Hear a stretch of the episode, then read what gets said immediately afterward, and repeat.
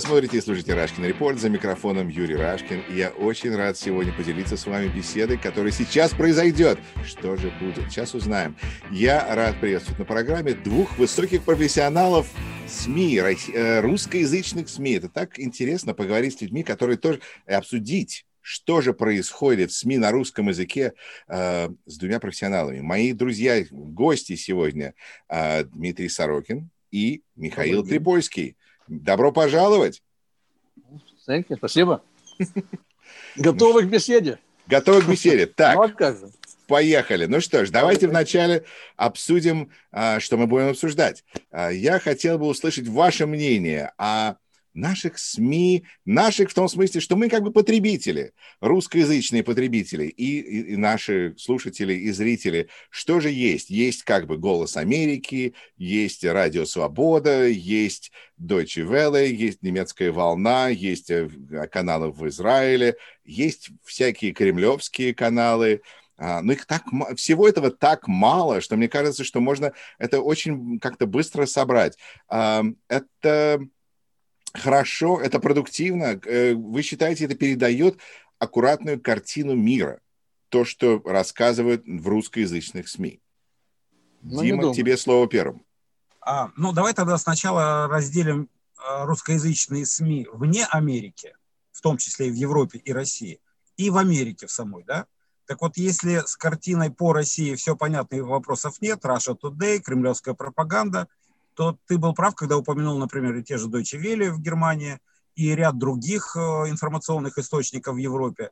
А, там действительно есть какая-то картинка разнополярная, с противоположными мнениями, но более-менее а, позволяющая человеку получить какую-то информацию, сделать собственный выбор на анализе этой информации. Что касается Америки, то, на мой взгляд, э, русскоязычное э, информационное поле, оно занято в основном представителями трампистов это и то же самое Russia Today, и, и это завуалированная э, RTVI, и это Russia Today, о которой я говорил, и это многочисленные фейсбучные блогеры, которые, к сожалению, пользуются очень э, широкой поддержкой в среде русскоязычного населения Америки. Это тот же самый знакомый всем Леон Вайнштейн, это Елена Никитская, это Елена Пригова-Веникова, э, это тот же самый представитель республиканской партии Пинкус, а, и, к сожалению, и, к сожалению, даже то же самое э, русскоязычная, э, русскоязычная редакция «Голоса Америки» не всегда бывает объективна в своих э, репортажах. Ну вот «Голос Америки» мне особенно интересен, потому что это как раз американская организация, и там сейчас поменялось руководство, и у них большие интересные проблемы по этому поводу, потому что от них нюансы, требуют поведения. Кто там стал ставленником руководства? А я не помню точного имени, но, но ну как? А, в любом что... случае, это ставленник Трампа. Это Давайте ставленник Трампа, прямо. вот именно, да. А, и, и, к сожалению, после, после того, как, э, значит, эту уважаемую э, информационное агентство, это уважаемое, возглавил ставленник Трампа, уровень информационной грамотности, вот элементарный, да, стал там ну, просто ниже плинтуса. Элементарное незнание норм русского языка для такого массового и уважаемого СМИ, на мой взгляд, это просто недопустимо. Я думал, ты скажешь ниже Пинкуса. А, хорошо, я... А, я хочу э, тогда дать слово Михаилу и услышать ваше мнение. И, естественно, я думаю, зрители и слушатели понимают, что вы же вместе вели программу. Я так рад, что вы смогли вместе обратно как собраться. Полтора года, Полтора года мы вели программу с замечательным названием «Трамплин», да, Миша? Да, она называется сегодня «Беспредельщики». Мы поменяли название. Видимо, ну, это не моя была, ну, дали такое название. Видимо, заранее предвкушает то, что я буду говорить не очень приятные вещи для огромной аудитории. Может, не уже не огромная, я уже она сократилась. Ну, хорошо, хоть, хорошо, хоть не назвали программу «Сукины дети». Это да, но уже до этого не дошли, но даже беспредельщики – это также предвкушение, повторяю, того, что будут необычная информация – Потому что я думаю, что в русскоязычной прессе, я так могу себе сказать, что э, таких, как, как я, вот, людей, которые выражают либеральные взгляды, их всегда было немного. Я в нашей прессе уже с 94 -го года, вообще русскоязычная пресса Америки, она всегда была консервативная. Нужно принять во внимание, что более 100 лет на рынке русскоязычной прессы доминировало новое русское слово. Кто помнит такое издание, оно было консервативное, в ней были, наверное, процентов 90 это были консервативные журналисты, а те из их, их коллег, кто имел либеральные взгляды, те старались их особенно не, не выпячивать, скрывали. Это было, знаете, как бы самосохранение. Я буду именно называть тех ребят, которые там, я, я до сих пор дружен, но они тогда старались особенно не распространяться.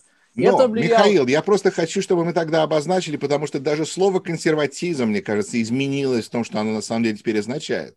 И консерваторы нового русского слова, насколько я помню, были настроены очень антисоветски, правильно? То есть антироссийские. Ну, антироссийские, да, но они и сегодня, те эти журналисты, которые остались э, в СМИ, они настроены достаточно антиросси, антироссийски тоже. Они сегодня борются с Советским Союзом. Не, они не то, что они борются, но, э, понимаете, вообще это дурной тон в нашей прессе, наш дурной тон э, в русскоязычных СМИ выражать симпатии к российскому руководству. Это как бы этот человек не был за Трампа, принимая во внимание дружбу Трампа и я не слышал и Путина, их взаимоотношения, все равно это как бы такое противоречие. Путина я не люблю, Трампа я обожаю. Даже они понимают, что выражать симпатии к Путину это вызовет негативную реакцию э, аудитории. Это сто процентов. Да, это сто это 100%. В целом, если взять русскоязычную прессу, иммигрантскую, Дима говорил больше о тех, кто вещает всегда, но те, кто работают наши журналисты, которые работают в эмигрантской прессе, да, они в своей массе, они, да, они поддерживают республиканскую партию, они консерваторы, они ориентируются на взгляды немалой части, я его называю больш... Э, условный Брайтон, бич, который по всей Америке свои раскинул щупальца, взгляды условного Брайтона, они, они и, и в Чикаго, и в, наверное, Филадельфии, и в Бостоне одни и те же. То есть э, эта публика взгляды свои не меняет, и, конечно, не просто работать. Когда я пытался устроиться в 90-е годы на постоянную работу в русскоязычные СМИ, я тогда уже выражал либеральные взгляды, это было непросто. То есть я мог работать на гонорары, но в штат меня старались не брать. Я помню одно издание, которое меня редактор хотел взять. Миша, давай, приходи, все, сто процентов, я тебе беру на работу, даю тебе зарплату. Тогда я вообще работал на гонорары. А, а через неделю он сказал, вижу, он молчит. Я ему названиваю, а почему же ты меня не приглашаешь на работу? Ты понимаешь, сказали хозяева, гонорары Трипольскому платить будем, но на зарплату его не возьмем. И, и пока не появилась газета «Русский базар» с Наташей Наханьковой Шапира, вот тогда Наташе было, честно говоря, все равно, на какие взгляды у журналиста. Главное, работай, работай и работай. Вы знаете, это, мне кажется, не так уж плохо на самом деле. Когда... Когда без, это, полит, политические отношения не имеют такого, такого большой разницы. Это же да, рынок. Ну, нет, конечно, не, она считала, что главное делать хорошую газету, а уж как такие ты взгляды излагаешь, это дел, дело второе. Хотя я не думаю, что она была либеральная, но главное, что я делал хорошо, хорошо и много. Главное слово «много» подчеркиваю, много работы. Если я мог написать 6-7 статей в номер, можете представить, да, но я имел для этого, я помню, когда я, я писал, я начинал... Как часто того, выходили эти номера, ежедневно или еженедельно? Еженедельно, или... но даже неделю написать по одной статье в день. Но у меня был опыт, когда э, я учился в Хантер колледже в свое время. Я, я же историк, я не журналист по образованию. И когда Рудольф Джулиани, наш мэр, уничтожил так называемый учебный welfare, который привлекал как магнит в Нью-Йорк всех, кто хотел учиться, потому что в других штатах, если ты хотел идти учиться, тебя снимали с пособия а в Нью-Йорке наоборот. Хочешь учиться? Давай. И вот тогда мне пришлось писать на машинке, ребята, по три статьи. Я писал, э, бывало, по две статьи, по три в день на машинке. Это не компьютер. Это, это работа, очень, это учительная работа, потому что трудно вытирать. Это физическая стирать, работа. Это, это очень непросто, но был опыт. И когда я пришел в русский базар работать, у меня уже был опыт э, работать много. И это было, и я, как бы это был наш договор, я думаю, такой негласный. Ты пиши, что хочешь, только, только работай и пиши много. И это наилучший я... вариант в русских СМИ, вы считаете? Ну, это, это был лучший. Главное, что мне наконец-то меня взяли. Это газета «Русский базар». Она привлекала разных людей с разными взглядами. И у Сколько хозяйки... людей читают такие СМИ? Или смотрят? Ну, ну, сейчас понимаете, что, Юрий, что надо понимать, что в 90-е годы все-таки была огромная иммиграция, правильно? Приехало очень много иммигрантов, пожилых людей за последние 30 лет. это очевидно, что часть нашей аудитории, их уже нет живых, потому что люди не живут до 120 лет, к сожалению. И мы потеряли часть, часть. но все равно э, сравнивать, конечно, вот наше издание, вот я сейчас работаю в русской рекламе, оно до Великой рецессии имело 400 страниц. 400, мы себе представим. А сегодня, вот, перед э, пандемией, мы имели почти 300 страниц. Я думаю, что это одно из самых, не самое большое русскоязычное издание в мире.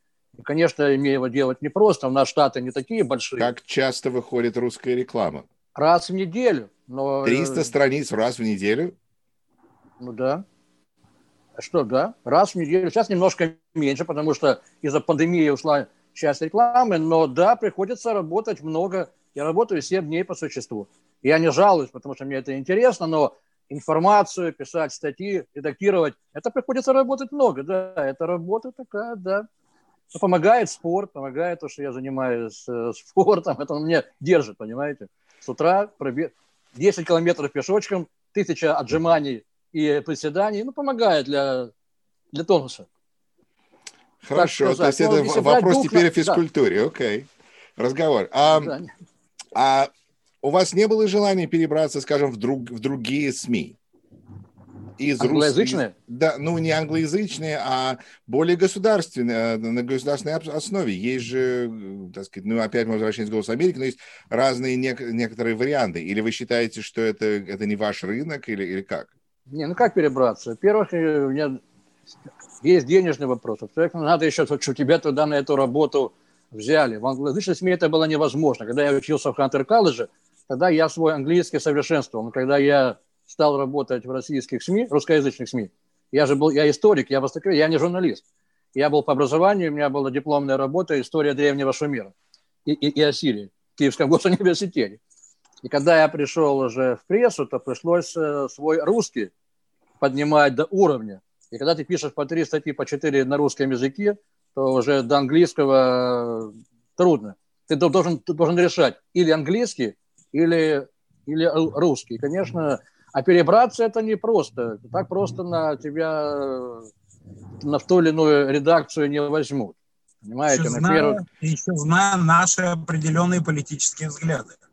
Конечно. Например, может, я, я может быть, нужно тогда, чтобы русскоязычные СМИ, которые были либеральные или прогрессивные, были сделаны на какой-то а, основе нон-профита, в смысле общественной основе, когда это сразу понимается, что это подразумевается, что это не бизнес, а это организация со советом директоров и, и так сказать, друг, другие ценности слегка.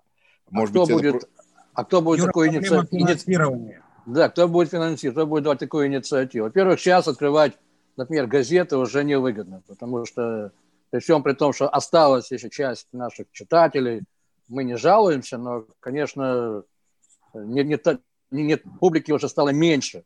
Смысл а хорошо, а растить газеты. публику в русской, в другие страны из Америки невозможно? Каким образом? Чтобы люди, русскоязычные люди в Англии вас читали, во Франции, в Нидерландах, в Голландии, не, запу- но... запутался. Не, ну, Опять, как с Украиной, есть какая, значит, какой-то страны нет, какая-то страна есть, а, Нидерланды или Голландия. Но где-то, ну, русские люди везде живут, почему с ними нельзя, на них нельзя не, ну, выходить? Так, нет, так, значит, нет, так почему? Если я работаю в русской рекламе, у нас э, довольно-таки популярный веб, веб, э, веб, ну, не веб, веб-сайт наш, и мы, мы, мы вещаем в интернете, у нас огромное число читателей. Это не нас-то читают, и мне присылают отзывы со всего мира на мои статьи, например, на статьи в нашей газете. Это, это естественно, интернет э, объединил. То есть то, что мы пишем, нас ну, читают, конечно. Не, не, не без но, этого. Но не меняет ли это рынок? Или просто, во-первых, русские везде консервативные? Не, не везде. Я так бы не сказал. Я, честно говоря, очень рад вот этой компании, которая прошла вот э, в, в этом году, избирательная, она показала, что э, это мифы о том, что русские в подавляющем большинстве это консерваторы, которые поддерживают Трампа. Вы ходите на мою страницу в Фейсбуке, и там же огромное число людей, которые комментируют. Это люди либеральных взглядов. И их много, во всех штатах достаточно много. Я думаю, что э, когда-то говорили, что за президента республиканцы голосуют где-то 75% э, или даже больше русскоязычных. Я вот сейчас не уверен, что за Трампа голосовало такое число э, наших э, иммигрантов. Нет, не думаю. очень Трамп как раз открыл глаза многим. Подождите, Михаил, вы считаете, что Трамп не так популярен среди русского населения Америки? Он, я называю... Дима, это, твое мнение. Это большой Брайтон. Я называю его большой Брайтон. Вот на этом большом Брайтоне, общеамериканском Брайтоне, он популярен. Но у нас же не только одним Брайтоном жив, жива наша иммиграция. У нас очень много людей, которые Трампа оценивают крайне негативно. И я в этой кампании я убедился, насколько возросло число русской, которые не поддерживают Трампа и которые, может, они не, не такие либералы, но они уж точно не консерваторы. И это пожилая позволю... часть я позволю себе заступиться на, за Брайтон, потому что я как раз на Брайтоне и живу, так что не все так плохо на Брайтоне. И я отнюдь не трампист, как вы знаете.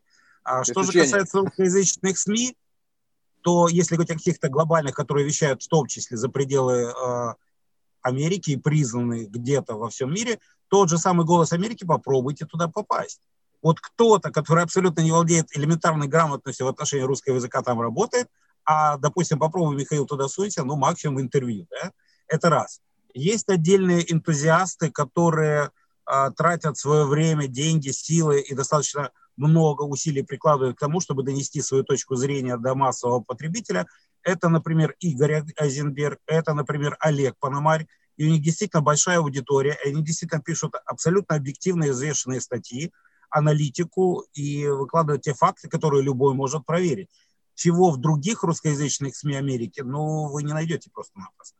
То есть я как-то недавно слушал абсолютно случайно uh, Freedom FM, передачу с Юрой Дашевским, еще каким-то там клоуном, я уж не помню его фамилию. Ребята, это вот было полчаса лжи и тупой пропаганды. Типа, ну вот откуда у Обамы, откуда у того же самого Байдена такие деньги? Ну, вот, ну ладно, получали по там 200-300 тысяч в год, ладно. Но откуда у них миллионы? Вы понимаете, они свои книги пишут только как прикрытие вот этих своих коррупционных левых доходов. Но кто читает эти книги? Хотя мы знаем, что даже последняя книга Обамы вышла тиражом, по-моему, более трех миллионов экземпляров и идут э, до печатки, то есть э, народ смел просто эту книгу. И вот идет такая наглая, беззастенчивая ложь, сидят два взрослых, э, таких, знаете, вальяжных господина и рассуждают о том, что ну, ну, ну просто бред полнейший. И критики, они не выдерживают, ну, просто никакой, потому что, ну, слушайте, ну, как можно, как можно критиковать ложь? И, к сожалению, вот такой вот тупой пропаганды про, про трамповской в русскоязычных СМИ в Америке я вижу больше, чем вот, э, как Михаил говорит, ну вот знаете, все-таки сторонников Трампа среди русскоязычных не так много. Много. Нет, я, я не сказал, что их мало. Я сказал, что их, да, они превалируют сегодня, но все-таки... Но цифры... это не сто процентов. Конечно, какие сто? Я, я, я сказал, что было такое один из... 99. Э, нет, один из, из таких консервативнейших, я так скажу, наших э, моих коллег, не буду его называть, он э, с горечью говорил в годы э, правления Обамы, что за Обаму там голосовало 20, он с горечью сказал, представляете, 25-30% наших иммигрантов голосовали за Обаму. Я думаю, что сегодня эта цифра выросла. Я думаю, что процентов 40 русскоязычных все-таки голосовали не за Трампа. То, что мы но, видим... Но если эти русскоязычные не, не трамписты, то зачем да? им нужно русское СМИ? Ну, ну хорошо, если я, например... Понимаете, потому что это как бы такой оказался продукт, мне кажется, в основном вот здесь за маленьким исключением, для людей, которые как бы поддерживают определенную идеологию, и вот и они получают этот продукт, потому что если они не поддерживают эту идеологию, то они, наверное, выучили английский, наверное, влились в американскую жизнь и получают информацию оттуда. Я ошибаюсь? Ошибаюсь. Юра, это Юрий, вещи ошибаюсь. взаимосвязанные. Понимаешь, большинство вот тех, о ком мы говорим, а, как о трампистах, во-первых, это люди, ну, скажем так, достаточно невысокого образовательного уровня, раз. Во-вторых, у них, как правило, есть проблемы с английским языком. А в-третьих, это пережитки того самого совкового периода, когда они склонны слепо верить всему, что им скажут с телевизора или в наше время с экранов какого-то YouTube-канала, без какого-то э, анализа этой информации, без критичного ее восприятия. Вот отсюда мы имеем то, что имеем. Дима, ну, каждый раз, когда мы связываемся, ты, ты передвигаешься, мне кажется, но никогда ты так быстро не передвигался. Я надеюсь, что у тебя все нормально и безопасно. Да. Держись, дорогой. Михаил, я, вам я беру пример с тебя, когда ты делаешь свои репортажи из машины. В данном случае... Да, но я не двигаюсь в этот момент. Это, я не еду в этот момент. Я бы тебя поймал на некоторых нюансах. Каскадер. Ну, вообще, я, так. я так, что, честно говоря, вот люди, которые смотрят русскоязычные, я, я их понимаю. Я сам смотрю русскоязычные телеканалы и наши, хотя я постоянно занят. Я, я когда дома работаю, у меня 24 часа в сутки за моей спиной работает MSNBC. Я этот канал люблю, он у меня работает режиме нон-стоп. Что бы я ни писал, ни читал, у меня работает MSNBC. Михаил, я ему... знаете, я вам скажу так, по секрету, когда я зашел да. в «Голос Америки», у них играла MSNBC. Да, ну, может, да, ну, может быть. Ну, я, Fox, Fox я не смотрю, я включаю его на пару минут, и на минут 10 прослушаю очередную порцию. То, что то, хотя там не все такие ребята ангажированные, Олис или кого-то, их, их можно с удовольствием слушать. Я же не говорю о перешедшем на NBC э, Шепарде Смите. Но э, масса наших... Все-таки, когда, когда слушаешь на русском языке, многие тебе вещи понятны. Я мне покупаю вот книги э, о Трампе, я их собираю. У меня есть и на английском, и на русском языке. Конечно, при всем моем английском, все-таки скорость прочтения какой-то книги на русском языке, она, она, это быстрее. В разы я буду читать по-английски, потому что отвлекаться на какие-то слова. Я читаю каждый день Нью-Йорк Таймс, записываю Wall Street Journal много лет. И все равно мне это, мне это быстро, понимаете? Но для многих наших людей все-таки это, это трудно. Покупать английскую, там, англоязычную газету, читать там э, Wall Street Journal, New York Times, куда проще купить нашу, мою русскую, мою русскую рекламу, где очень много материалов и журналистов, и переводных. И с New York Times, и с Newsweek, и с Wall Street Journal. Это облегчает людям. Ну, это, замеч... это замечательно, значит, есть э, рынок для этого продукта. А Конечно, есть ли, а это... есть ли рынок для прогрессивного продукта? Есть ли необслуженные люди, которые хотели бы больше услышать, и их, им нужно доставлять такой продукт? Вот то, что ну, вы газете, делаете, у вас же есть слушатели. Да?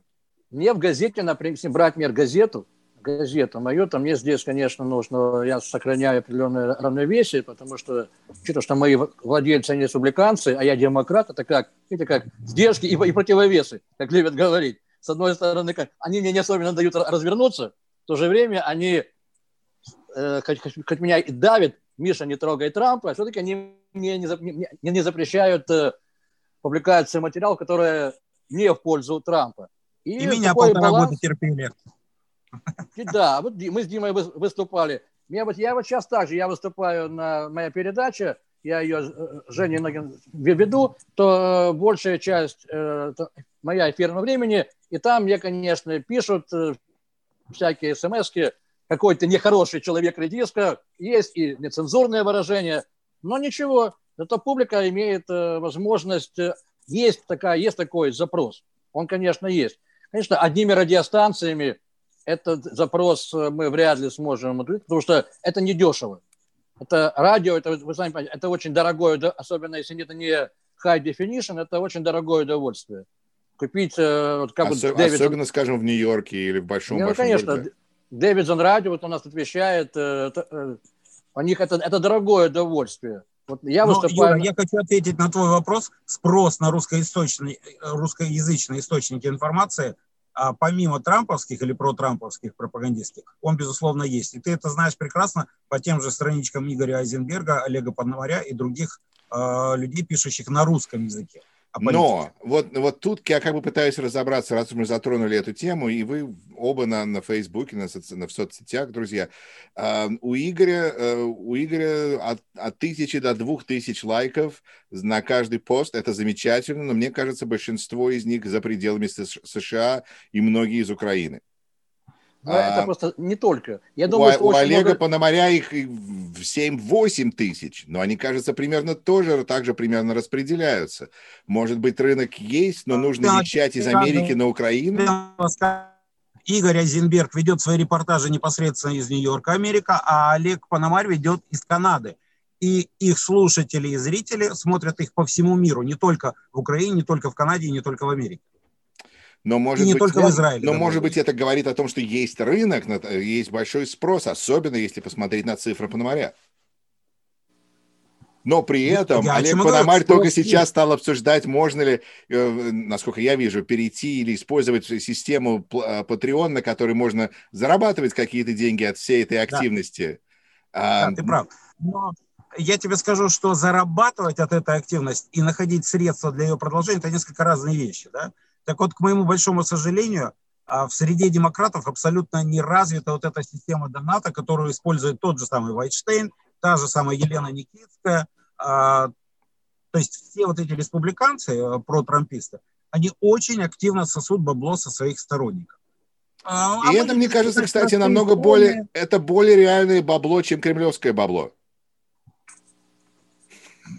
Тут, понимаешь, поскольку никто тебе источников кремлевского бабла и размеры финансирования того же Вайнштейна и той же Никитской не покажет, то говорить об этом ну, достаточно сложно. Вот Но, именно, менее, потому что этого мы не видим. Мы не ви... Подожди, мы не видим... Такое финансирование есть мы не видим кремлевского бабла, оно какое-то такое непонятное. А деньги, которые я, например, собираю копеек, ну, несколько долларов замечательных, большое спасибо всем друзьям, которые поддерживают этот проект на Патреоне, это видно. Вы можете пойти на Патреон и посмотреть, сколько этих людей, что я зарабатываю таким образом.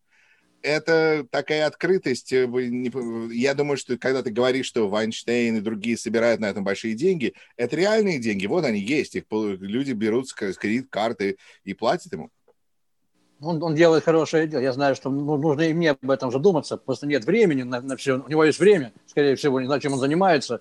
А у меня при семидневной рабочей неделе очень сложно это делать, хотя, э, наверное, бы стоило, потому что мне постоянно и пишут, и некоторые мои знакомые, вот в Нью-Йорке-то меня знают, люди богатые, говорят, что, что Миша, видимо, куплен, что я работаю на деньги компании Байдена – честно говоря, я был бы счастлив, если кто-то мог бы мне составить такую протекцию, я бы даже отдал бы половину своего заработка, то меня бы с кем-то познакомил, кто бы мне бы заплатил бы эти деньги, потому что люди пишут, они удивляются, Миша, ты столько работаешь, и у тебя на Фейсбуке постоянные посты, у тебя столько людей, когда ты успеваешь писать, видимо, это все не даром.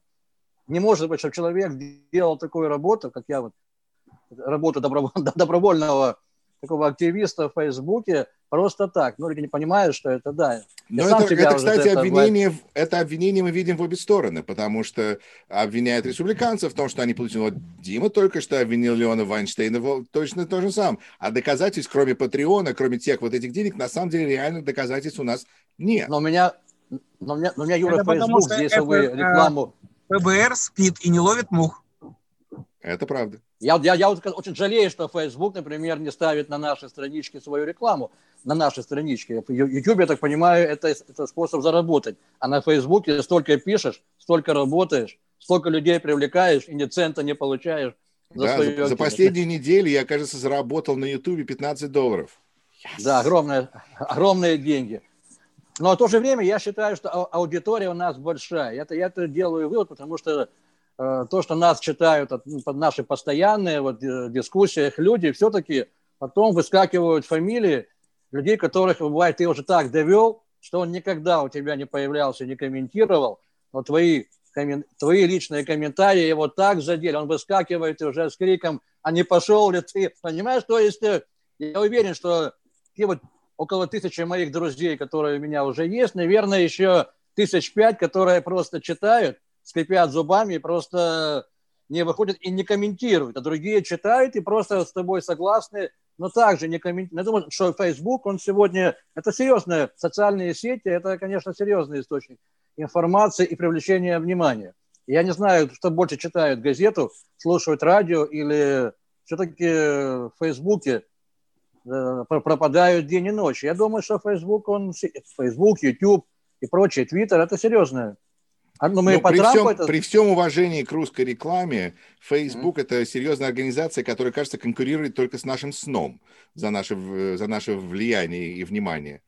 Не, ну, газета вообще, ну, газета не может э, сегодня вот так вот переиграть э, социальные Хорошо, но тогда да, посмотрим на такой пункт здесь у нас. Есть э, русскоязычные люди, которые покидают страну. У меня было такое время ощущение, что русские люди не в состоянии ничего сделать нормального посмотрим, что делать в России, ужас какой-то. А выясняется, ну, кроме искусства. А выясняется о, о страдании, о русском страдании. А с другой стороны, выясняется, что когда русские люди покидают Россию, они становятся очень успешными, как правило, а потому что они достаточно работящие, когда это не уравниловка, когда это не полная коррупция и так далее. Соответственно, есть люди с деньгами, со средствами и справа, и слева. И я думаю, что публика у, у нас, у прогрессивных э, ведущих, э, это не, не настолько большая публика, но мне кажется, это очень успешная и хорошая публика. Ну, и это, чтобы они, эти люди на, на нас финансировали, я не знаю.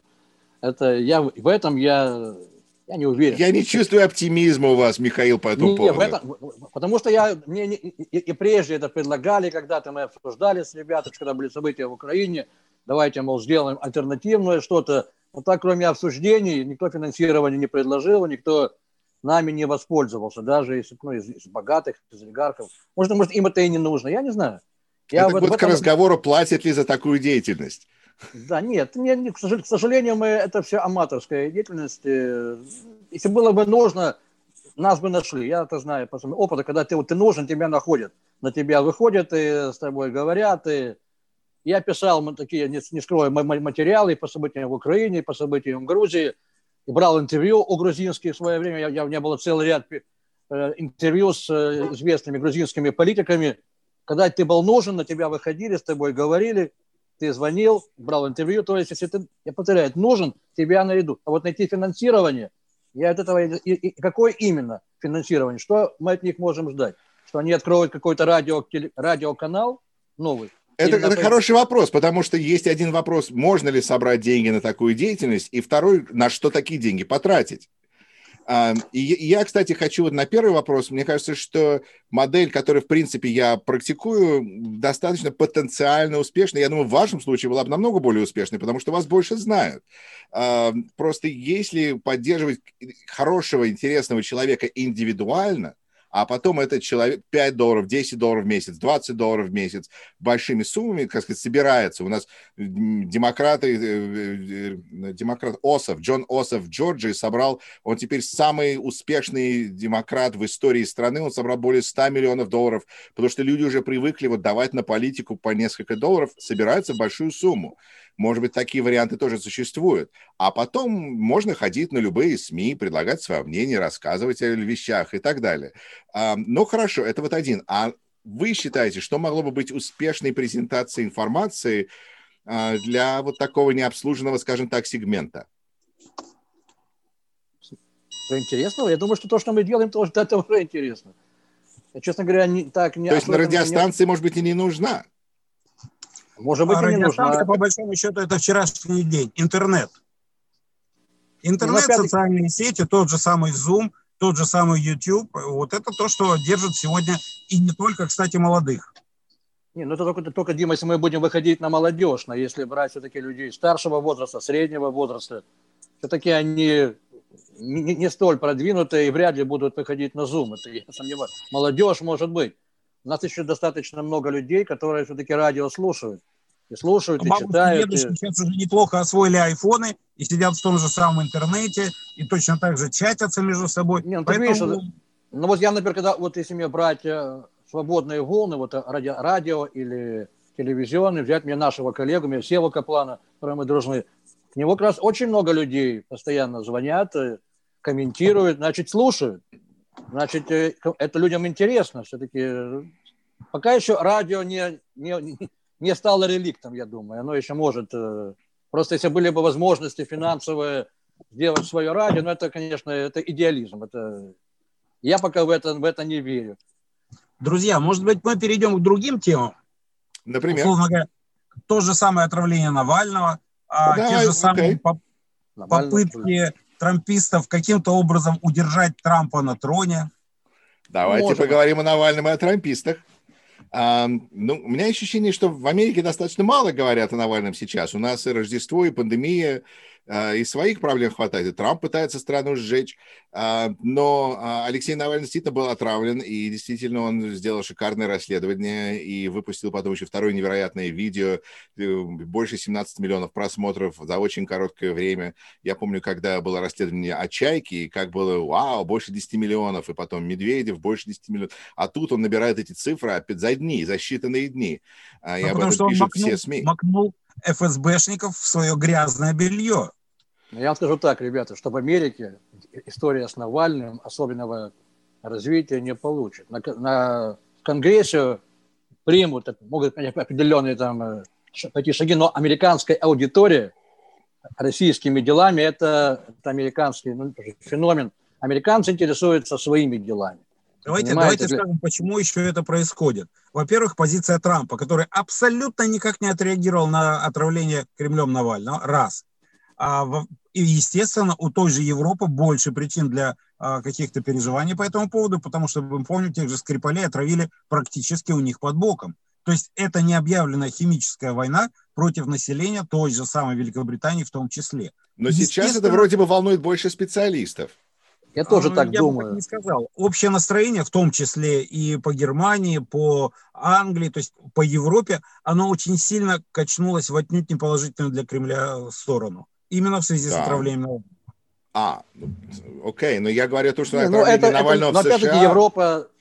А в США, ну смотрите, во-первых, во-первых Юра, осо- я сказал, про, э, позиция Трампа, то есть которая просто никакая, умалчивание, э, естественно, да, то же, то же самое по кибервмешательству Кремля в дела Америки. А это был вот Китай, важно... вы знаете, это был Китай. Ну, да. мы знаем, что это Трамп так сказал. Да. А собственные службы безопасности Америки сказали, что это все-таки российские хакеры были. Причем не просто какие-то парни, я не знаю, там, а, условно говоря, из Пскова или из Рязани, а это были военные хакеры, которые вполне себе спокойно состоят на службе тому же самому Кремлю. Вот. Но речь о другом. А, действительно, проблема Навального Америку постольку, поскольку ну, не сильно задевает. Я уже объяснил. Американцы вообще, Трамп... Дим. А? Американцы, ребята, вообще американцы и до этого это нация, это нация, которая в своей массе на, на население. Их да, всегда больше интересует. Их, их, нет, их просто это не интересует. Они зациклены, американцы зациклены на своей стране. Более того, если вы, наверное, слышали, читали, что вы знаете, что наши русскоязычные, которые вырвались из-за железного занавеса, это как бы наша фишка. Ты летом едешь в Италию, во Францию, в Испанию. Мы это любим. Американцам это пофиг, понимаете? Они пока, многие из них, пока не большая масса не выходит на пенсию, вообще никуда не выезжает. И огромная часть американцев циркулирует, передвигаются по внутри страны. Это миграция, это отдых внутри страны. И то, что там, они вообще этого не знают, что там происходит. Поэтому, когда консерваторы говорят про некий социализм в Европе, американцы, я, я с ними дискутирую на их на сайтах англоязычных, ой, там социализм, Швеция, Дания. Вы там были? Мы там не были, понимаете? А когда они выезжают некоторые, они замечают, что нету колхозов, нету, нету совхозов, здорово живется в, в Дании, в Франции, Англии, где вот Швеции, Норвегии, понимаете, они этого не знают. Во-вторых, американский национализм, вот именно при Трампе, эта концепция американского национализма, она стала э, давлеющей в среде, особенно одноэтажной сельской Америки. Им что такое американский, что такое э, вообще изоляционизм, понятие Трампа, ну, этого не понимают. Это означает на американском языке, националистском языке, что нам не нужны ни НАТО всякие, ни всякие договора, никакие там связи за рубежом. Мы, американцы, самодостаточны. Вот когда нам это будет интересно, мы поможем. Не, мы вмешаемся на наших условиях. Мы, американцы, мы сами себе интересны. Понимаете, поэтому дела в России американцев мало волнуют. Особенно сейчас, эти вот четыре года, когда эта идея Трампом внесенная в, в умы. Мы, американцы, что такое Америка снова великая? Это то, что Америка на всех будет плевать, она не будет связана никакими договорами, никакими условностями. Мы сами по себе делаем то, что мы хотим, и то, что в наших интересах. И нам интересна жизнь в Америке. А там в России Навальный, кто это такой? Вот, вот, вот сейчас на, на теле, обсуждается на телеканалах взрыв в Теннессе. Вы знаете, там был взрыв, были раненые вы думаете, американцы это, это, это интересует телеканалы, это интересует группу людей. Многие даже понятия не имеют, что взорвали машину, это могли быть доморощенные террористы. Это их не интересует. Зато этих вот ребят из QAnon, конспирологов, интересует что? Вот появляется надпись у них. Ребята, проклятые евреи хотят захватить Америку, весь мир и сделать нас гоем рабами. И не случайно Proud Boys, один из их, из их командос, написал, мы больше не будем Proud Boys, мы будем Proud Goys, гордые гои, понимаете? Вот это их интересует, какие-то злые силы хотят Америку захватить, поработить, какие-то летают вертолеты, которые отслеживают американцев, нашу свободу, хотят забрать наше оружие. У нас дома и так полный сарай э, и шатганов. всех чипировать с помощью вакцины. Чипировать хотят, вакцинировать, вот это их интересует. А там где-то в России кого-то, так кто это, кто его знает? Вот у нас более серьезная проблема. Нас хотят вакцинировать, чипировать, оружие забрать, свободы у нас забрать, проклятые евреи рвутся во власть, черные, испанцы, ребята, рятуйте. 50 лет назад внушают конспирацию, это правда. Белая Америка имела протестантская все посты, снизу доверху. А сегодня вы посмотрите, что, что делается в Конгрессе, эти рожи, внизу эти лица, понимаете, а нашу Америку белую забирают. И поэтому вся эта, вся эта вот пена, Алек Джон заявляет, конец, все, нас забирают, мы будем рабами. Вот это их интересует, что они бедные скоро будут рабами, у них заберут шатганы, у них заберут их там виски, сделают рабами, сделают колхозниками. Вот же пришел Байден, у него идея социализма, все, колхозы в Америке, общие жены. Вот что, чего они боятся. Понимаете, а Навальный, ну, отравили, ну, big deal. У нас вон, э, когда взрывается там здание... Да, отравили же. Что? Я не, да, отравили же. И даже не убили, да. Ну, это, ну, это американцев. американцев Но я думаю, что это такие детали, о которых большинство... Я согласен с Михаилом в этом смысле. Американцы это... нация из, изоли... они, они, они сознательно изоляционисты, понимаете? Их в свое время... Михаил, когда... а да. вы не считаете себя американцем? Нет, не считаю. Я, я честно скажу, что я, я себя... Чем моя концепция... Потому меня... что мне кажется, что мы, нация изоляционисты, а не они американцы. Мы же здесь давно живем. Мы граждане, я уверен, вы гражданин. Вообще моя концепция, я всегда говорил и в радиостанции, да, но мне нравится концепт. Ну, знаете, как бы не было... Это как бы говорит, что надо брать ответственность, господа. Мы изоляционисты. Я... Если нам не нравится быть изоляционистами, перестанем. Но это наша страна. Ну, они, они, они, они, очень хорошо описывают свое жизненное кредо. Ну, я стараюсь постоянно. Как говорил Синека, мое кредо, как говорил Синека, для философа везде Родина – пусть на меня обижается, но я космополит по убеждению, я не понимаю понятия, когда говорят, «Э, отчизна, родина, я, жил, я, я живу на земле. Нас часто критикуют, людей, которые думают, как я же, мы, мол, идеалисты, люди земли, люди мира. Есть такая фраза, она вызывает ненависть у патриотов, которые такого, как а, я, конечно, люди.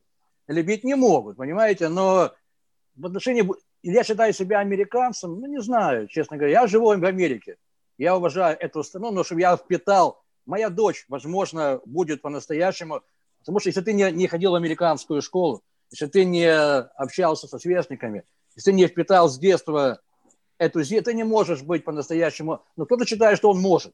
Я себя считаю, что у, я... У вас есть это право решить за себя, я, я не оспариваю. Конечно, нет, конечно. И в то же время они ведь считают нас с вами, вот мы либералы, это мы и есть та злая сила, которая Америку портит с нашим желанием интернационализма, с нашей свободной торговлей. Они же ведь сегодня по существу Трамп, по, извиняюсь, такое слово, похерил Рейгана. Ведь у Рейгана же были совершенно другие идеи. Свободная торговля и прочее. Трамписты этого не хотят. Они хотят совершенно другую, закнутую Америку, обращенную мозгами назад. На юге есть хорошая пословица. Я ее часто использую, что мы были бы счастливы, говорят некоторые протестанты, южане, чтобы взять этот Манхэттен на буксир, его в Атлантике и утопить. Они, они нам неприятны. Они часто говорят, что мы не можем понять людей в Нью-Йорке, Сан-Франциско. Это что другие люди, они нам чужие. Они не ходят в церковь, например, они за однополые браки, они за право женщин на аборт, что что-то такое, понимаете? Нам нужна та Америка 19 века, понимаете? И сегодня в чем проблема, например, этого противостояния? Об этом не часто пишут. Белая Америка сегодня теряет свою... Я бы написал в Фейсбуке, в статьях своих, она теряет свою политическую чистую силу. В 1992 году, когда победил Клинтон, процентов 70 были белые избиратели. Уже когда победил Обама Ромни, было 57%. А через 4 года будет равенство. Сравняются электораты Но при белой этом... Америки но при этом люди, которые, так сказать, пропорции остаются одинаковыми. То есть одинаковое количество людей сейчас и 30 лет назад белых поддерживают демократов и республиканцев. Вот эта пропорция осталась, а пропорция белых упала. Поэтому Конечно. просто демографические изменения. Я хотел бы у вас такой, задать вам такой вопрос обоим. Мне интересно, я услышал на программе, хотел на другой. Хотелось бы услышать ваше мнение. И мы как-то от этого коснулись. Ну, мы так коснемся еще раз. Идеи с хакерскими атаками и идеи Навального – вы уверены, что это на самом деле разные истории, а не связанные истории, когда э, то, что мы узнали о хакерской атаке после расследования Навального, это каким-то образом связано с Кремлем, показать нам, что вот там, я не знаю что. Или это конспирология с вашей точки зрения? Дима. Значит, смотри, поскольку по времени эти две истории абсолютно не сочетаются, мы знаем о том, что хакерские атаки а, начинались где-то с весны прошлого года, как минимум. Нет, когда мы о них узнали, не как, когда, как бы, когда они спалились, такого типа. В, в любом случае, смотри, начинались они весной этого года. А второе отравление Навального, потому что мы знаем о том, что была вроде бы попытка еще одного отравления, при котором немножко пострадала его супруга. Так вот, второе отравление Навального было предпринято в августе собственно, не, не, не. о самом Атака факте, началась до этого, и тут не споров да, нет. О самом факте э, хакерской атаки мы узнали уже значительно позже отравления Навального. Поэтому, мне кажется, по времени и э, по символам эти события абсолютно не связаны.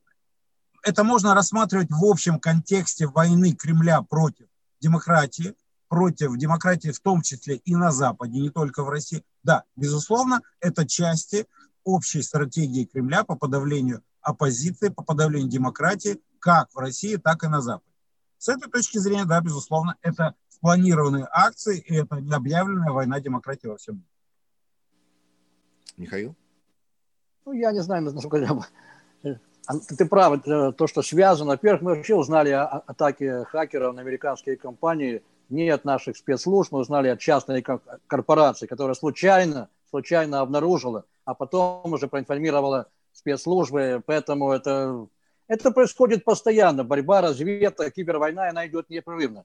Они воюют с нами, мы воюем э, с ними. Я считаю, что вот другое. Вот что... тут я попросил бы Михаила не повторять слова Трампа о том, что, ну, слушайте, ну все же убивают друг друга. Ну, они убивают не, ну, наших, а мы убиваем Не, а, не, ну я, мы не говорим о моральной эквивалентности. Не, не, я, я не говорю о Трампе, я говорю о том, что это происходит постоянно, но в той или иной степени. С их стороны, да. А где факты такого же отношения с американской стороны? Мы о них не знаем. Я когда-то, либо был, их когда нет, либо Кремль не знает о них и, соответственно, не может чего-то возразить. Нет, ну они, может, знают. У меня когда-то была передача, Дима, первая моя передача на, на, на RTVI, передача Трамплин, ну, Виктора Топалера. И там я вел тогда передачу, мой был, был мой первый с оппонентом, это, это русскоязычный эмигрант, он был полковником американской армии, и там у нас была тема именно разведки, дела Полларда. Я в той передаче э, как раз озвучивал факты того, как американская разведка действует в Израиле.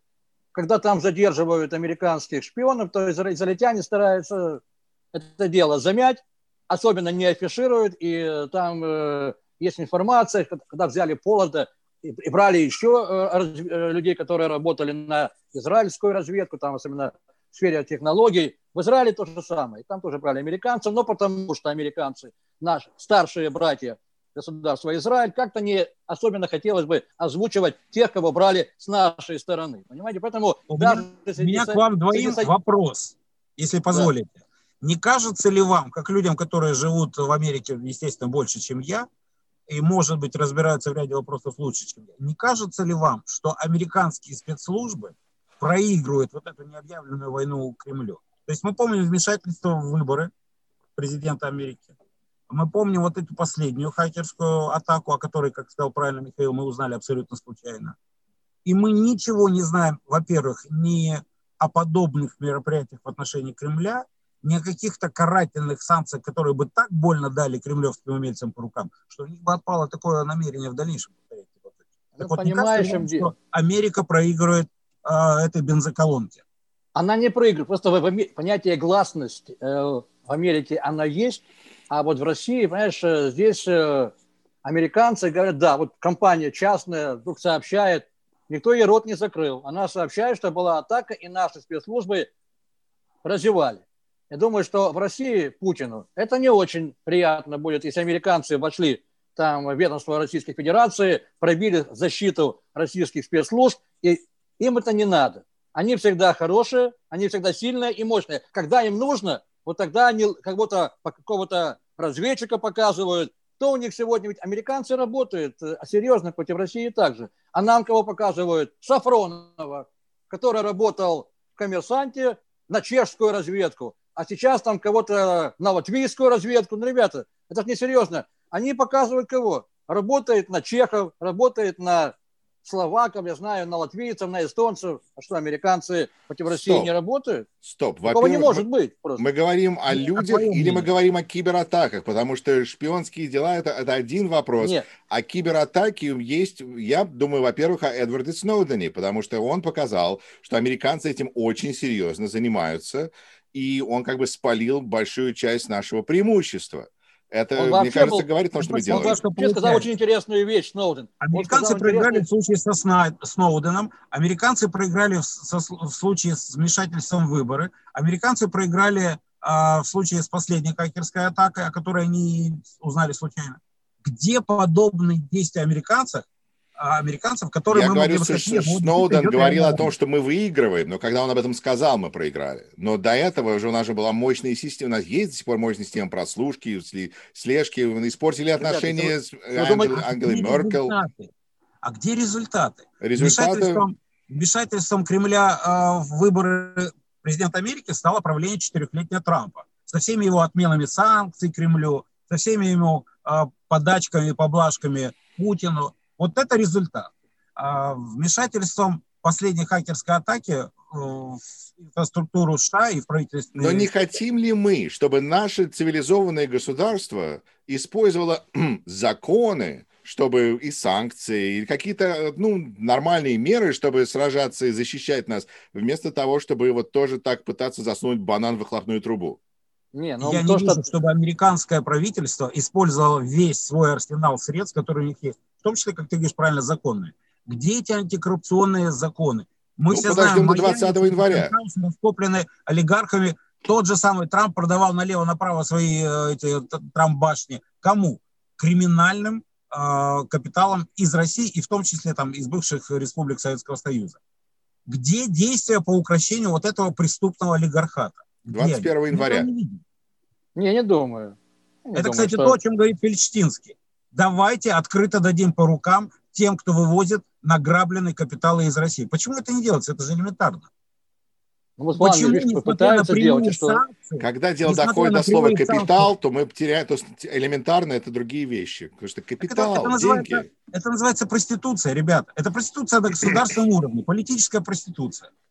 Деньги не пахнут. Давайте будем брать деньги ну обогренной ну, оппозиционеров в России, давайте будем брать деньги, которые украдены у нищающего населения России, давайте будем закрывать глаза на то, что в России продолжают убивать журналистов, оппозиционеров, травят того же самого Навального, убили Немцова и десяток, и десяток, и сотни других э, фамилий, которые на слуху более или менее. Давайте будем закрывать на это глаза, потому что ну, они же вкладывают такое количество бабла в нашу экономику и в, в экономику той же самой э, Европы, Евросоюза, Великобритании и так далее, которая сейчас вышла да, здесь. Ребята, Не, но, на, на Великобритании там же были, там же санкции были. Воля. Во времена Рейгана и Тэтчер Советский Союз был поставлен на колени после объявления войны Афганистана. В наше время пять лет продолжается война на Украине, и мы знаем, что эти санкции ну, не работают. Почему? Потому что нет политической воли. У меня нет, очень большая надежда, во-первых, на то, что не, не Байден изменит эту, эту ситуацию, а во-вторых, на то, что даже вот то самое Вашингтонское болото, про которое так много ныл Трамп, и которое он только загадил своими экспериментами политическими, у меня очень большая надежда, что, во-первых, Байден разгребет вот эту ситуацию с Кремлем, прижмет ее к ногтю всех этих блох э, и в шеи кремлевских. А во-вторых, что он немножечко наведет порядок и в Америке. И тогда, через 4 года, у Америки будет шанс на продолжение вот этого демократического курса. Если же, на мой взгляд, Байден спустит вот это вот э, преступное отношение и республиканцев в целом, и Трампа в частности со своей семейкой к власти, нас через 4 года ждет разгромный реванш от республиканцев. И неважно, кто тогда будет представлять республиканскую партию, а кто демократическую. Камала Харрис с одной стороны, или там, допустим, Трамп, или кто-то более молодой, более свежий, не столь одиозный, как Трамп, но если вот эта борьба, которую республиканцы ведут против демократии вместе с Кремлем, а, будет за эти 4 года проиграна, мы увидим через 4 года, что нас ждет. Нам нужно отыгрывать на многих фронтах. Михаил. Ну, во-первых, я вам скажу, что вы, у вас, у Димы, мы с ним в Фейсбуке на тему говорили, это все-таки идеализм. Во-первых, нужно смотреть на то, что у нас происходит сегодня. У Байдена нету четкой победы такой, чтобы он мог э, опираться на Конгресс. Давайте не забывать, что победа Байдена, это была, слава богу, нам был подарок от Бога, потому что, учитывая результаты, то Демпартия, к сожалению, на этих выборах не оказалась в той форме, которую она хотела бы. Не те результаты. Нижняя палата, вы видите сами, у нас сегодня плюс один мандат всего. Американцы ну, отыграли. Верховный Совет. Они, они, они отыграли Нижнюю палату, Сенат. Если в Джорджии случится чудо, все-таки Джорджия остается консервативным штатом. Если повезет, эти все эти там трамповские дела, вся эта вот э, критика, не голосуйте, не идите на выборы, они подтасованы, что кричали адвокаты Трампа. Если нам повезет, а если нам не повезет, то Сенат будет в руках республиканцев. И то, что мы наблюдали при Обаме, 4 года, то, что мы наблюдали при Обаме, 4 Я здесь, продолжайте, Михаил. То, то, то, что было при Обаме, 4 года, все его инициативы, они же, они же блокировались, так и называли Конгресс. Нет, и ничего Обама существенного сделать не смог. Сейчас у Байдена я, ситуация... Я сказал о стратегических целях. Побеждать с козырями, это, в общем-то, легко и понятно. Вот Нет, ты понимаешь, стратегия, года, стратегия, при всем нужно понимать... Михаилом, при э, Сенате Нет. в руках республиканцев, при Верховном суде в, река, в руках республиканцев, Правильно. при достаточно большом количестве сторонников Трампа, да, э, если, вот несмотря на все эти обстоятельства, ситуация не переломится в пользу демократов, а демократия в Америке том числе и в мире, можно Дима, будет забыть. Я скажу тогда, а... это говорит о том, что у нас, у, у людей, которые прогр... поддерживают прогрессивные ценности, это говорит о том, что следующие четыре года нельзя отдыхать и говорить, у нас президент Байден, который все сделает. Да нет, ну какой такой... Него... Ребята, какой отдых, если у нас через два года перевыборы в Конгресс? Если, если демократы потерпели поражение, это правда, поражение на, на, на уровне легислатур.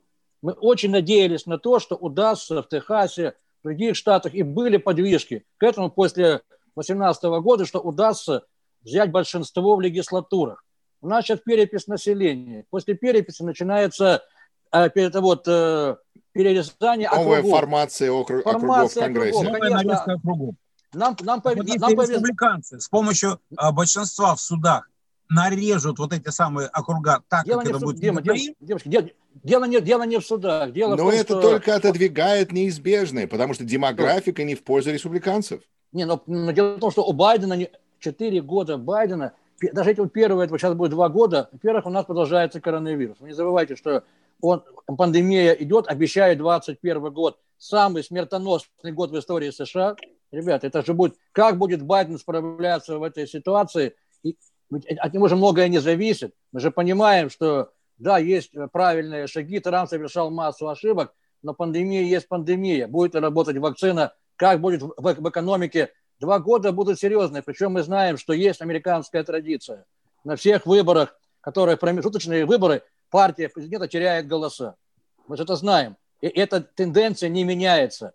А здесь не нужно много. Один-два голоса, если будет нижняя палата республиканцев, все президентство Байдена можно списывать. Он ничего сделать не сможет, только своими указами. Поэтому я бы э, сейчас бы так особенно бы на него не надеялся, на то, что он будет выступать. Конечно, внешняя политика у него будет более жесткая в отношении России. Это видно по комментариям на российских СМИ. Байден считается в России архитектором украинских событий. Они считают, что его команда способствовала особенно Путин, у него зуб на Байдена страшный, а Байден курировал Украину. Конечно, я думаю, что Байден э, усилит поддержку Украины, и в этом отношении Россия не питает иллюзий, что будет противостояние серьезное. Для Путина потеря Украины – это, как я знаю, как кость в горле. Не будет Украина возвращена. Они же ведь и сейчас вот недавно была, не видели? И таким образом, почему бы администрации Байдена не просто не сконцентрироваться на помощи Украине? он это и сделает. Вот. Это, это очевидно. Это, Недавно было... И не нужно атаковать, и не нужно бомбить Москву, можно просто Нет, помочь бомбить? Киеву. Не, бомбить не Потом будем. Скажут, будет... Юра Рашкин предложил бомбить Москву. Я шучу об этом уже регулярно, как пока раз никто не мне услышал. Мне очень не понравился комментарий Толстого, вице-спикера России. Он выступал недавно на RTVI и он там сказал, что там был вопрос ведущий, это вот, как вы считаете, Украина, какая независимая Украина? Украина была, есть и является, и будет частью России. И будем этого добиваться. Вы же знаете выступление на днях Зеленского. Он сказал, что если на нас нападут, нас, мы, мы, мы ответим. Уже российские телеканалы в бешенстве, уже и в, и в Украине. Зеленский пообещал тотальную войну с Россией. Уже выступил Кравчук э, в поддержку Зеленского, что правильно, ребята, если на нас нападут, мы, мы ж лапки не... Конечно, будет напряжение. И у Байдена будут вопросы. Вот, я думаю, другое, что приход Байдена просто восстановит я считаю, ту Америку, которая была послевоенных времен, именно Америка блоков, Америка договоров, когда Соединенные Штаты не оставляли эти, эти поля, которые заполняются не Китай или Россия, вот этим вот державам. Байден вернется к нормальному контакту с э, европейцами. В отношении расследования хакерских атак, ну, будут какие-то санкции. Смотрите, Россия такая страна, что им эти санкции – да, э, они бьют по российской экономике, но это та страна, где можно затянуть поясок, и главное, чтобы не было войны, чтобы еще был хлеб на столе. И их это не особенно, я так смотрю, так и волнует сегодня. Понимаете, в плане, американцы возмущаются, да, мы какие-то принимаем, но для, для Путина и его, и его власти это комариные укусы все-таки. Михаил, знаете, да. давайте как бы закругляться, просто потому что я думаю, что мы требуем много терпения от наших э, слушателей, зрителей. Столько информации, да. это очень, это замечательно. Слишком много, но, да, понимаю. Да, но они надо подумать. Мне кажется, что тогда, если как бы ответить на ваши заботы, абсолютно резонные, э, надо просто сконцентрироваться на том, чтобы нефть была ненужной, если мы вложим наши усилия в восстанавливаемые источники энергии, то тогда на этом, мне кажется, реально может упасть российский бюджет и отразиться, если мы не будем покупать у этой бензоколонки нефть, и бензин, и газ, и лес, и а, женщин. Нет, Юра, ну, а как тогда на, наша программа вещи. по экологии? Как тогда наша программа Гемпартии по экологии? Ведь, ведь Байден же дал понять на дебатах, что все-таки нефть, нефть и уголь это, это прошлое. Он-то так сказал, но как поднялось Даже в Пенсильвании, смелый человек. Да, вы же, вы же понимаете, даже в Пенсильвании, если он будет и дальше эту, значит, эту, эту тему продолжать, то я не уверен, что через 4, через, через 2 года Конгресс потеряем точно, потому что убедить людей, я помню интервью одного шахтера, который говорил, я знаю, что у нас э, шахта, у нас загажены водоемы, я знаю, что я умру раньше времени, я знаю, что у нас есть профзаболевания, но мне нужна работа сегодня. Я знаю, что мои дети могут иметь раковые заболевания. Но что мне делать? Я не смогу перестроиться. Понимаете? Поэтому эти люди... Они поставили согласны, себе как... крест. Хорошо. А... Они, поста... они поставили крест, они не хотят изменений, пока они живут, вы понимаете? А ведь Байден хотел сделать замену этих, правильно, вместо этих вот, чтобы были восстанавливающие источники, но если их, их продвигать, то эти шахтеры – и эти вот там и прочее, они же потеряют свою работу. Они и сегодня. Они, это же и есть, почему рабочий класс Америки перешел на сторону республиканцев. Потому что популизм. Трамп понимал, что он ничего не вернет. Ни рабочих мест, ни шаг, они закрываются, ни заводов, они теряют рабочие места. Популизм нравится американскому рабочему. Они хотят конфету, понимаете? Дай нам хорошие слова. Сказала Клинтон, деплорабл, ребята, перестраивайтесь. Ваши женщины перестроились в годы Великой рецессии. А вы что, Сегодня большая проблема в одноэтажной Америке. Женщины перестроились, получили хоро- хорошую работу, а мужики, которые были на заводах и фабриках, это были фабрики, и тут это была рабочие места белой Америки, без, которые без образования, без, даже без школьного диплома, они потеряли свои бенефиты. 7 э, миллионов американцев белых сидят сегодня на опиоидах. Понимаете, они недовольны и хотят вернуть то, что было. А им Байден сказал, ребята, знаете что, новая экономика, сервисная, прочее, надо вам устраиваться. Они не могут или не хотят. Понимаете, это очень сложный процесс в голове. Поэтому можно говорить открыто, что делает Демпартия. Ну и поэтому имеем плюс один в Конгрессе. И, и, и, и иметь, наверное, минус через два года, не дай бог. Понимаете? Поэтому это сложная проблема. Не все так просто, Ю. Не все. Михаил, не знаю, это, вы говорите сложная проблема, но вы вроде уже, кажется, все объяснили. А, Дима, тебе, а, я бы думаю, так, почти что заключающее слово. Скажи. Я хочу сказать очень э, такую печальную, может быть, весть. А Миша правильно упомянул, что все политические проблемы, они, в общем-то, отходят на второй план в условиях пандемии. Среди моего ближайшего окружения из 30 человек, а, вот на прошлой неделе у 10 было диагностировано КВ, то есть коронавирус. И остальные вот из этих 30 человек, с которыми я общался, все, естественно, бросились давать тесты. То есть картина далеко еще не финальная. Еще непонятно, сколько людей на самом деле заражено вот в моем ближайшем непосредственном окружении. А, а представьте себе, экстраполируя это на масштабы Америки. Да, мы знаем, что уже больше 335 тысяч умерших именно от этой болезни. И пусть вот эти ковид-отрицатели кричат, что маски не помогают, что от гриппа умирает почти столько же, то где доказано, что это именно от коронавируса. Давайте будем людьми здравомыслящими, давайте будем беречь свое здоровье и своих близких, давайте будем соблюдать карантинные мероприятия, давайте останемся живы нам и здоровы, а потом мы разберемся со всеми остальными политическими проблемами. Всем добра. Замечательно. Тогда мой последний вопрос и завершающий вопрос моим обоим замечательным гостям. На что вы надеетесь? А, давайте начнем э, с э, Дима. Тебе слово. Ух, на что я надеюсь? Я надеюсь на торжество сил добра. Вот в моем понимании. Я надеюсь на то, что понимая, что шансов на это крайне мало, я надеюсь на то, что в России будет восстановлена а, демократия. То есть э, воровской режим кремлевской хунты, он идет в прошлое. Как это сделать, на мой взгляд, пока не представляется возможным, но тем не менее, я надеюсь на это, отвечая на твой вопрос. Я надеюсь, что в Америке вот те самые силы добра, которые двигали цивилизацию вперед, они все-таки укрепят свое положение и с уходом Трампа то ли в могилу, то ли тюремную камеру накал вот этих страстей спадет. Безусловно, трамписты никуда не денутся. Но у них не будет вот этого знамени, это во-первых. Во-вторых, если люди увидят, что действительно администрация Байдена облегчит им жизнь, поверьте, многое изменится и в настроении тех, кто считает себя трампистами. Забудутся вот эти байки про социализм, которые Байден якобы хочет построить в Америке. Забудутся страшилки про то, что он нас задавит налогами, потому что будет помогать всяким нищебродам, иммигрантам и прочим. Америка действительно заслуживает того, чтобы быть великой страной и вернуться к тому положению, а, которое она занимала как минимум до того, как стал Трамп ее опускать ниже плинтуса. Ниже пинкуса, как ты правильно выразился. Вот на что я надеюсь. Ну и мир во всем мире, безусловно. Спасибо, Дима. Михаил?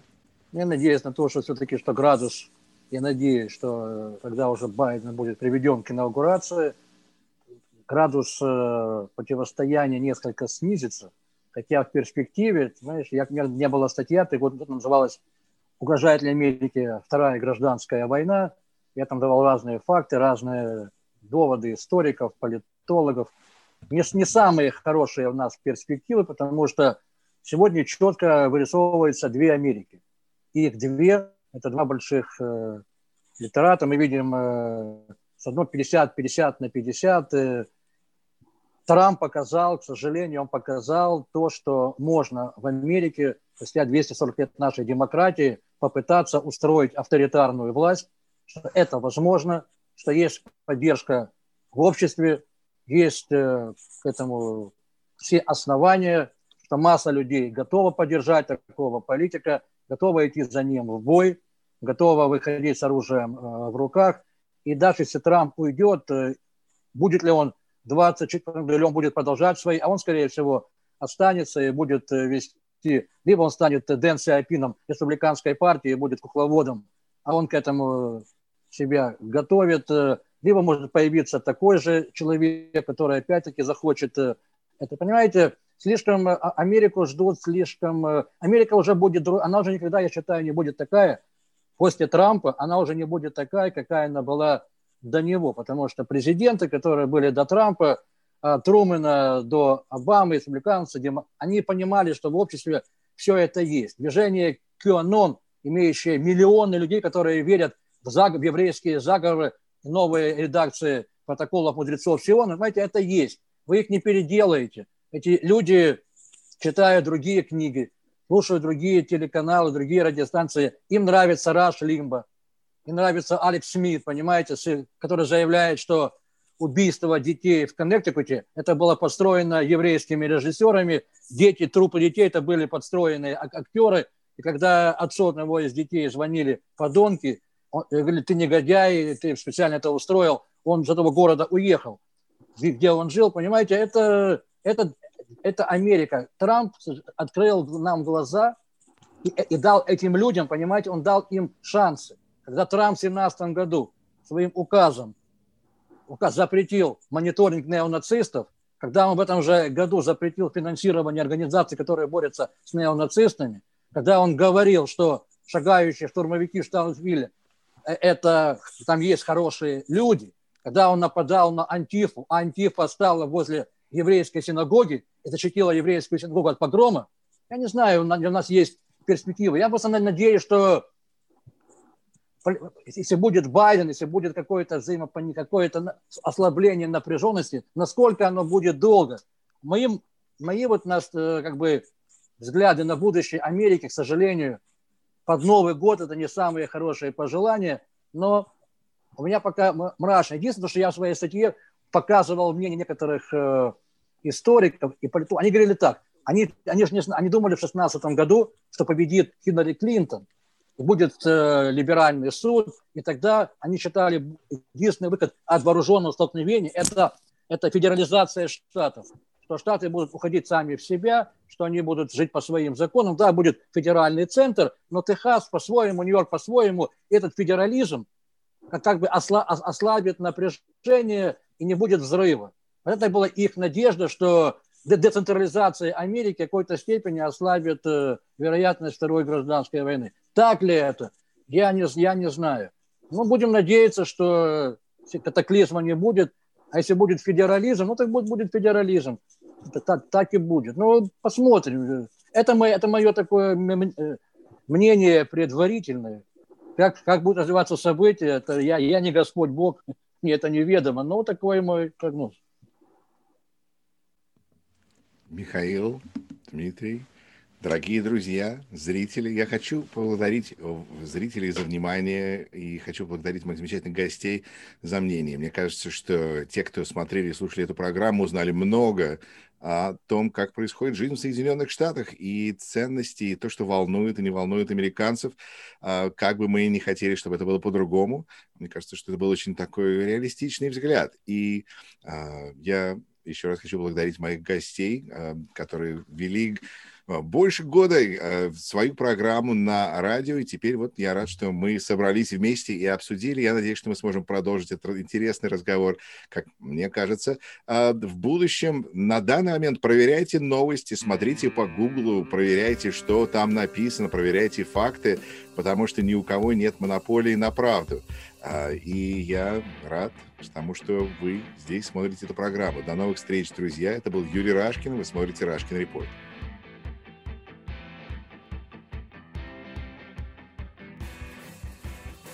Я, в свою очередь, хочу поблагодарить тебя, Юра, за то, что ты делаешь такую большую работу. И помогаешь и тому же Игорю Айзенбергу, и даешь возможность нам и другим людям высказаться в своей программе. Спасибо тебе.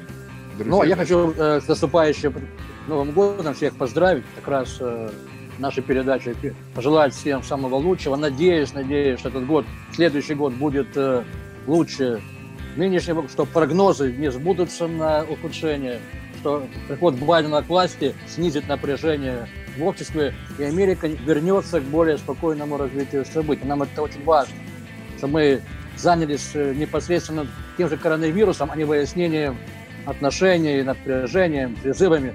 Это будет э, лучший сценарий следующего года. Спокойно работать над, над проблемами. Надеюсь на это. Будем надеяться.